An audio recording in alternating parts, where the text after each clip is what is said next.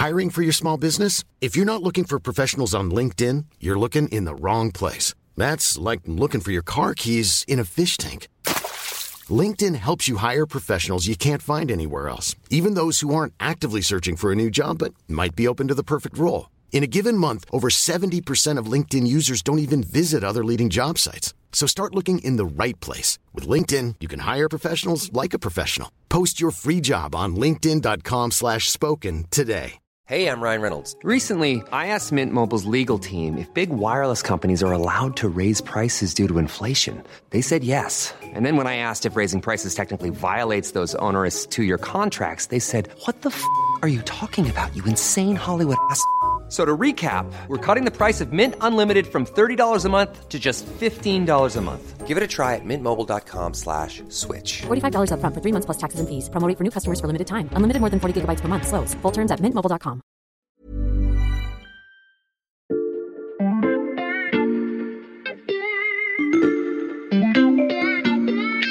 Salut, c'est Margot Lanuzel. Nous sommes le mercredi quatre mai deux mille vingt-deux.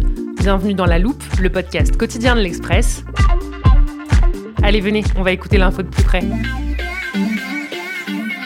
Je vous préviens, la métaphore qui va suivre va peut-être vous surprendre, parce qu'on commence cet épisode par une randonnée en montagne. Vous suivez le balisage sur le sentier, il y en a pour trois ou quatre heures d'après le guide, à condition de ne pas se perdre. C'est en pleine nature, certes, mais c'est long. À chaque tournant, vous avez l'impression d'être dans la dernière ligne droite, et à chaque fois, il en reste un autre, puis un autre, au point que vous finissez par vous demander si vous avez bien fait d'entreprendre cette ascension. Jusqu'à ce que vous arriviez en haut. Et là, tous vos efforts sont récompensés. La vue est tellement belle que la fatigue n'existe plus. Évidemment que vous avez bien fait de gravir cette montagne, et vous avez même déjà envie de recommencer. Eh bien, c'est exactement la même chose avec les mathématiques. Oui, vous avez bien entendu, les équations, les statistiques et les démonstrations géométriques. La comparaison n'est pas de moi, on la doit au philosophe Alain Badiou dans son livre « Éloge des mathématiques ». Il y parle, je cite, de la beauté finale absolument singulière des démonstrations chiffrées.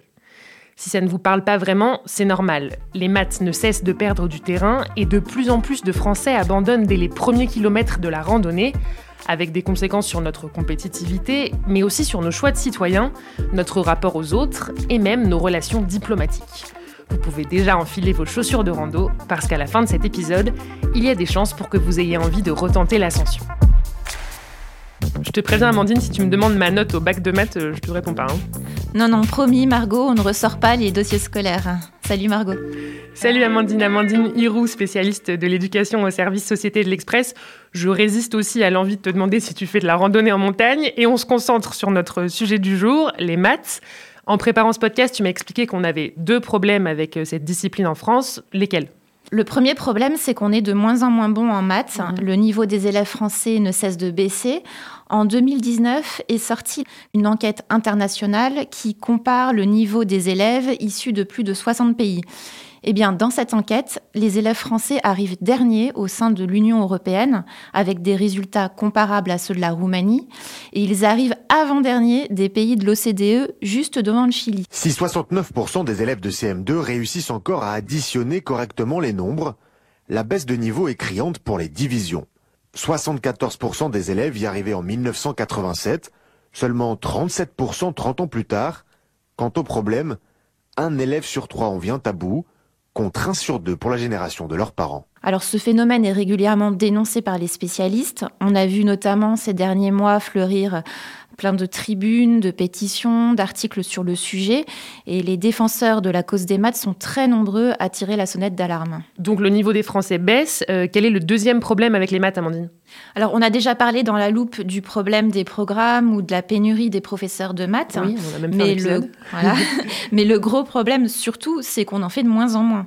Euh, les chiffres sont implacables. En deux mille vingt et un, juste après la mise en place de la réforme du lycée et du bac, on s'est rendu compte que seuls cinquante-neuf pour cent des élèves de terminale suivaient encore un enseignement de mathématiques au lieu de quatre-vingt-dix pour cent auparavant. Donc c'est une sacrée chute. Et c'est encore pire chez les filles. Et ça, c'est parce que les maths sont sortis du tronc commun. Oui, c'est ça. Alors justement, lors de sa campagne présidentielle, Emmanuel Macron a promis de redonner toute sa place aux maths dans le tronc commun, au lycée. Mais les connaisseurs du dossier parlent d'une simple rustine. Ils sont très critiques à l'égard de, de cette promesse. Pour bien faire, selon eux, il faudrait aller beaucoup plus loin. Ok, donc si je résume, les Français font moins de maths et sont de moins en moins bons. Intuitivement, on pourrait se dire que ça mène à une pénurie de cerveaux dans les métiers scientifiques, comme les ingénieurs par exemple. Mais toujours en préparant ce podcast, Amandine, tu m'as aussi expliqué qu'en fait, ça touchait des secteurs beaucoup plus larges. Oui, alors bien sûr, ça concerne aussi beaucoup les ingénieurs, hein, on en a beaucoup parlé. Le président du MEDEF s'en inquiète, comme bon nombre de chefs d'entreprise. Mmh. Dans un proche avenir, le manque risque d'être encore plus criant dans certains domaines, comme celui du nucléaire, par exemple, un secteur que la France est en train de réactiver oui. et pour lequel on aurait besoin de quatre mille ingénieurs supplémentaires, selon certains spécialistes. On a aussi besoin de matheux dans des filières d'avenir, comme le numérique, l'intelligence artificielle, le big data, la cybersécurité ou la robotique. Dans le secteur de la santé, par exemple, on a de plus en plus recours à la réalité virtuelle. Alors, c'est une technologie qui peut aider à enseigner les gestes de réanimation mmh. ou à apprendre à utiliser un défibrillateur. Des applications disponibles sur ton smartphone pourraient aider aussi à l'avenir à faire face à la pénurie de médecins. Donc, on le voit, le champ est très large. Du coup, je réfléchis à une manière dont on pourrait appliquer les maths à la loupe. Alors, c'est très simple. Est-ce que tu maîtrises la théorie des graphes, Margot ? Alors là, non, pas tout à fait, non. Alors, la théorie des graphes, euh, elle est nécessaire pour étudier la manière dont l'information circule sur les réseaux. Elle est utilisée aussi bien par les médias que par les influenceurs qui cherchent à recueillir un maximum de vues. Un graphe, c'est un ensemble de sommets, c'est tout. C'est-à-dire que si je prends un, deux, trois, quatre, ici, sans même les arêtes qui les relient, ça constitue un graphe. Alors, l'un des interlocuteurs que j'ai interviewé compare les maths à un couteau suisse. Euh, j'aime bien cette comparaison. C'est-à-dire que tu fasses de la gestion, du marketing, du commerce, tu auras toujours besoin, à un moment donné, de connaissances plus ou moins poussées en maths. Même quand tu es influenceur, donc. Exactement. Donc, les maths sont un couteau suisse et pourtant, les politiques ne cessent de les négliger. J'ai trouvé une archive qui va te plaire, Amandine. La vérité, c'est que dans la vie quotidienne, les maths ne servent à rien. Strictement à rien. C'est-à-dire que pour quatre-vingt-dix-neuf pour cent des gens, euh, pour moi le premier, je n'ai jamais utilisé, mais pas trente secondes dans ma vie, ce que j'ai appris en maths tout au long de ma scolarité jusqu'en deuxième année de fac. Donc ça, c'était Luc Ferry, en deux mille dix-huit, sur L C I. Ça paraît quand même pour le moins étonnant comme propos pour un ancien ministre de l'Éducation nationale. Oui, mais justement, c'est assez révélateur, euh, parce que le, le changement de profil de nos dirigeants ces dernières années n'est pas sans conséquences. Euh, jusqu'au président Valéry Giscard d'Estaing, la France était pilotée par des ingénieurs ou des polytechniciens. Engagé volontaire en dix-neuf cent quarante-quatre, polytechnicien, il rentre à l'E N A en dix-neuf cent cinquante et un, l'année qui précède son mariage avec Anémone de Brandt. Mais depuis les années quatre-vingt, ce sont plutôt les énarques et les juristes qui ont pris le pouvoir. Un historien me disait au cours de mon enquête que tout ça avait favorisé la mise en place de réformes ayant pour effet d'affaiblir le niveau scientifique des élèves. Il est très critique à, à cet égard. Euh, il m'a donné comme exemple, évidemment, la réforme toute récente du lycée. Tout simplement parce que ceux qui nous dirigent ne voient plus l'intérêt de la chose, dit-il. Donc la réforme qui a sorti les maths du tronc commun. Exactement. Alors, j'ai interviewé Dominique Reynier, qui est un candidat malheureux à la présidence de Sciences Po. Mmh. Lui m'a expliqué qu'il avait intégré cette urgence justement dans son programme de campagne. Pour lui, il est indispensable que les futures élites reçoivent un enseignement solide en mathématiques, mais aussi en sciences de la vie, comme la biologie. Tout simplement parce que les leviers de la puissance de demain se trouvent dans les domaines des biotech et de l'intelligence artificielle. On brosse donc un tableau assez sombre, Amandine, mais je me dis que certains de nos auditeurs pensent peut-être comme moi au député Cédric Villani, par exemple, qui a gagné la prestigieuse médaille Fields. C'est seulement après de longs moments passés en tête-à-tête avec l'équation qu'on tombe amoureux. Donc des jeunes mathématiciens français et brillants, ça existe. Oui, bien sûr, c'est pour ça qu'il faut apporter une petite nuance. Pour être tout à fait juste, on ne peut pas parler de baisse de niveau en ce qui concerne les spécialistes les plus pointus. On trouve toujours des éléments très brillants à Polytechnique ou à l'école normale supérieure, évidemment. D'ailleurs, on ne s'attend pas à un décrochage sur le terrain de la recherche internationale dans les prochaines années. Mmh. Mais les Cédric Villani et les autres médaillés Fields seraient un peu l'arbre qui cache la forêt. C'est d'ailleurs bien ça le gros problème. En France, les maths ont toujours été associés à l'excellence et à la sélection. En gros, le monde se sépare en deux camps. D'un côté, tu as les excellents, de l'autre, les mauvais, comme s'il ne pouvait pas y avoir de juste milieu. En maths, on est forcément excellent ou mauvais, l'équation française est insoluble et ses conséquences se font ressentir au quotidien, même quand on n'est ni ingénieur, ni chercheur en biotech ou en robotique.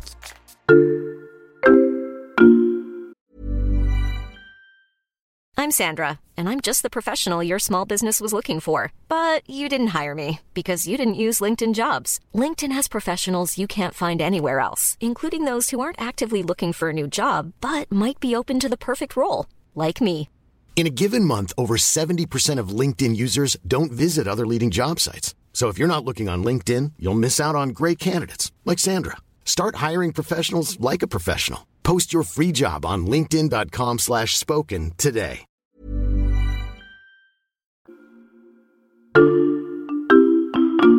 Si, si, il faut comprendre la trigonose, sinon vous ne saurez pas aller mettre de manière optimale des panneaux photovoltaïques sur votre maison. Je vous présente Josiane Asbroeck. Elle est professeure de statistique à l'Université de Liège et vice-présidente de la Société royale belge de statistique. Et elle l'assure, les mathématiques se nichent partout, absolument partout. Je suis convaincue que celui qui maîtrise un peu les maths de base, ben oui, gère sa vie euh, de manière beaucoup plus réfléchie que quelqu'un qui est obligé de s'en tenir aux informations que d'autres vont lui donner. C'est toujours évidemment le problème des profs de maths et du programme qu'ils doivent voir. Ils ont parfois l'impression qu'ils ont tellement de concepts à, à, à manipuler et, et tellement de, d'exercices à faire qu'ils n'ont pas toujours le temps d'enrober euh, chaque, euh, chaque partie de matière euh, avec une petite histoire qui, qui leur permettrait de, de convaincre leur public. Des petites histoires pour convaincre de l'importance des mathématiques. On va essayer d'en raconter quelques-unes en plus de l'importance des panneaux photovoltaïques, Amandine. Ok, c'est parti. Euh, est-ce que tu te souviens de la fonction exponentielle ? Alors ça, à peu près, je crois, c'est la courbe qui monte d'un coup pour montrer quelque chose qui augmente de plus en plus vite. Je te disais ça parce qu'on a beaucoup parlé pendant la crise du Covid de croissance exponentielle du nombre de cas. Cette notion était autrefois abordée dans tous les programmes scolaires, mmh. même dans ceux des anciennes filières E S ou L que tu as connues. À mon époque, donc. Voilà. Mais aujourd'hui, beaucoup d'élèves font l'impasse et ne savent plus définir cette notion. Et d'autres notions de base, d'ailleurs, sont en train de tomber aux oubliettes, comme la règle de trois, par exemple. Un spécialiste m'a alerté sur le fait que beaucoup de jeunes ne savent plus faire une règle de trois. D'ailleurs, au passage, on ne dit plus règle de trois, on dit maintenant règle de proportionnalité. Ça peut créer une certaine confusion, d'ailleurs, chez les parents qui tentent parfois tant bien que mal euh, d'aider leurs enfants quand ils font leurs devoirs. C'est du vécu. Ok, je retiens le nouveau nom de la règle de trois, la règle de proportionnalité. Et c'est drôle que tu me cites l'exemple de la pandémie, Amandine, parce que Josiane Asbroeck m'a justement expliqué qu'il n'avait jamais été aussi crucial de maîtriser les chiffres pour s'y retrouver. Vous ouvrez n'importe quel euh, média, euh, bah vous avez des articles qui, qui portent d'une manière ou d'une autre sur des résultats qui proviennent d'une analyse statistique. Bon, alors on sort euh, quotidiennement de nos euh, cas Covid euh, que, pour lesquels, bah, effectivement, il y a quand même eu pas mal de discussions sur un bête calcul de pourcentage. Est-ce qu'on calcule des pourcentages d'augmentation ou diminution sur les cas ou sur le nombre relativisé par rapport au nombre de tests effectués ? Et donc, il y a toute cette notion de taux de positivité qui a été introduite aussi dans les médias parce qu'on n'était pas complètement d'accord sur la façon de calculer cette évolution de cas Covid. Mais l'individu lambda qui n'interprète pas bien un pourcentage est déjà complètement dans le décor, rien qu'avec ces, ces statistiques, disons, de, de base. Oui, et au-delà de la pandémie, les maths sont utiles tous les jours. Elles nous aident dans notre vie quotidienne, par exemple lorsqu'il s'agit de gérer son compte en banque, mmh. de calculer un prêt, ou encore de traduire un pourcentage en période de solde. Euh, et les maths peuvent même nous aider à voter. À voter ? Oui, ça peut paraître étonnant, mais c'est ce que m'expliquait l'historien Pierre Verméren, que j'ai interviewé. Mmh. Il me disait, certes, on peut vivre sans connaître le budget de l'État, mais si on ne sait pas faire la différence entre dix et cent milliards, on aura du mal en tant que citoyen à évaluer un programme de candidats. Pour lui, la promesse d'émancipation que porte la République passe nécessairement par les sciences, la maîtrise du calcul et les ordres de grandeur. Donc on en revient au constat de Josiane Asbroeck sur la nécessaire maîtrise des maths pour faire soi-même des choix éclairés. Je repense à la petite phrase de Luc Ferry, Amandine, et je me dis qu'on a bien démontré qu'il avait tort. Oui, attends Margot, c'est pas fini, parce que les mathématiques nous sont utiles dans des domaines encore plus inattendus.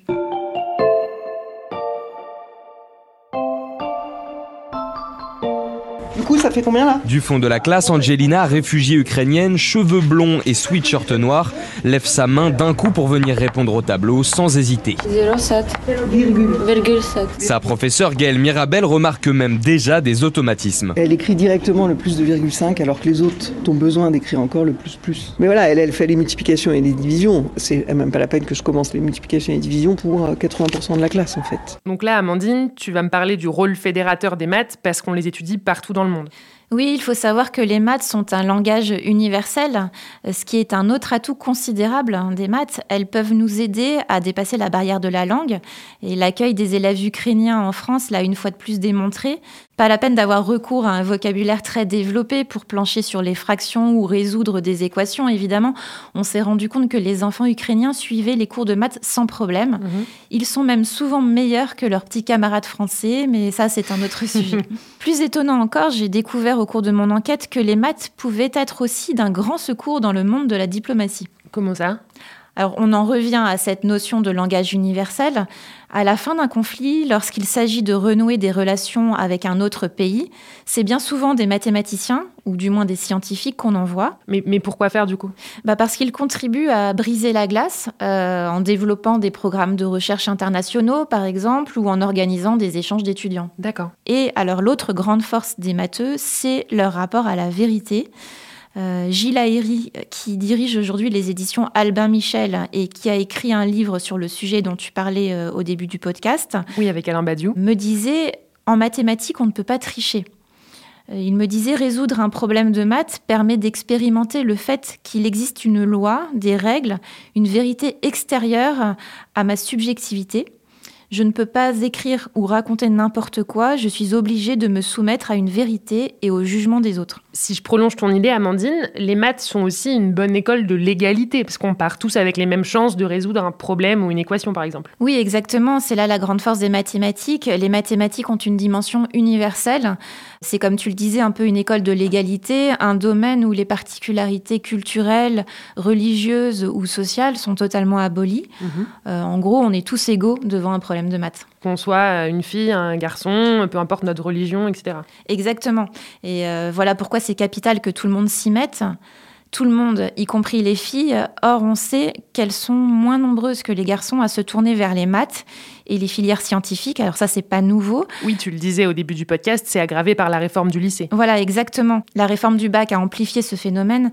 En deux mille vingt et un, seulement quarante-cinq virgule huit pour cent des élèves filles suivaient encore un enseignement en mathématiques en terminale, par le biais d'une spécialité ou d'une option, contre quatre-vingt-cinq pour cent avant la réforme. J'ai vraiment regardé euh, toutes les filières où il n'y avait pas de maths, en tout premier, vraiment. Ce qui peut avoir des conséquences parfois insoupçonnées. Je prends l'exemple de cette société qui avait développé un système de reconnaissance faciale grâce à l'intelligence artificielle. Mmh.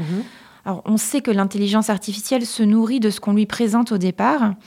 Or, cet outil, comme il avait été élaboré par des hommes de même catégorie d'âge et de couleur, s'est révélé incapable de reconnaître, ou du moins difficilement, les femmes, les personnes noires ou porteuses de handicap. Ah oui, donc là, on mesure un risque très concret lié à l'abandon des maths par les jeunes filles. Euh, si je reprends mon analogie de la randonnée... Alors, il y a la randonnée, mais il y a aussi la planche à voile. La planche à voile, euh, comment ça ? Alors, un spécialiste que j'ai interviewé faisait cette comparaison que je trouvais intéressante. Euh, en maths comme en planche à voile, on tombe, on se cogne, on se fait mal, mais on finit par acquérir des automatismes et ça nous rend plus forts. Alors que si on se vexe et qu'on abandonne à la première difficulté, on perd une opportunité de s'améliorer. La gymnastique d'esprit que requièrent les maths nous aide également dans nos relations sociales. Elles peuvent nous apprendre à gérer la contradiction. Euh, finalement, les maths, c'est un peu l'école de l'humilité. Ouais, chercher à s'améliorer plutôt que de se vexer. Donc j'ajoute l'humilité à la longue liste des atouts des matheux. J'espère qu'on a convaincu quelques auditeurs d'attaquer la montagne ou de remonter sur la planche à voile. Merci Amandine. Merci Margot. Amandine Hiroux, journaliste au service Société de l'Express. Je rappelle que tous tes articles sont à retrouver sur l'express point f r et que les trois premiers mois d'abonnement ne coûtent que quatre-vingt-dix-neuf centimes en ce moment. Ça fait trente-trois centimes par mois si mes calculs sont bons. Et si ce podcast vous a plu, vous connaissez la formule. Pensez à vous abonner sur votre plateforme préférée, Spotify, Deezer ou Castbox par exemple. Vous pouvez aussi nous laisser des commentaires, on les lit toujours avec attention. Et petite nouveauté, vous pouvez vous abonner à la newsletter de La Loupe qui va être lancée très prochainement. Vous retrouverez le lien pour vous inscrire dans la description de ce podcast. Cet épisode a été fabriqué avec Jules Cro, Fanny Marlier, Lison Verrier et Xavier Yvon. On se retrouve demain pour passer un nouveau sujet à la loupe.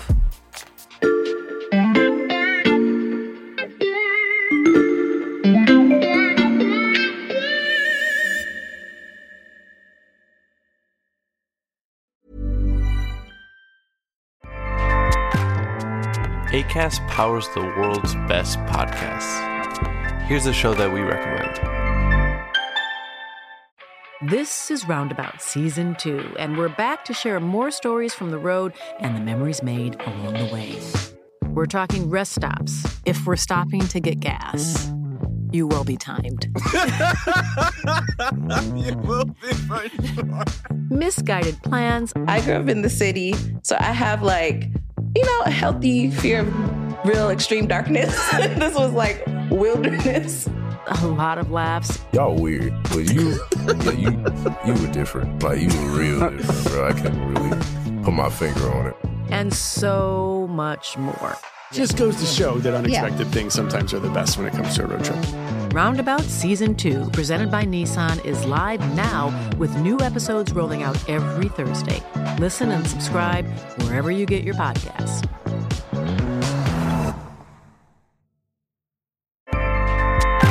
Acast helps creators launch, grow, and monetize their podcasts everywhere. Acast dot com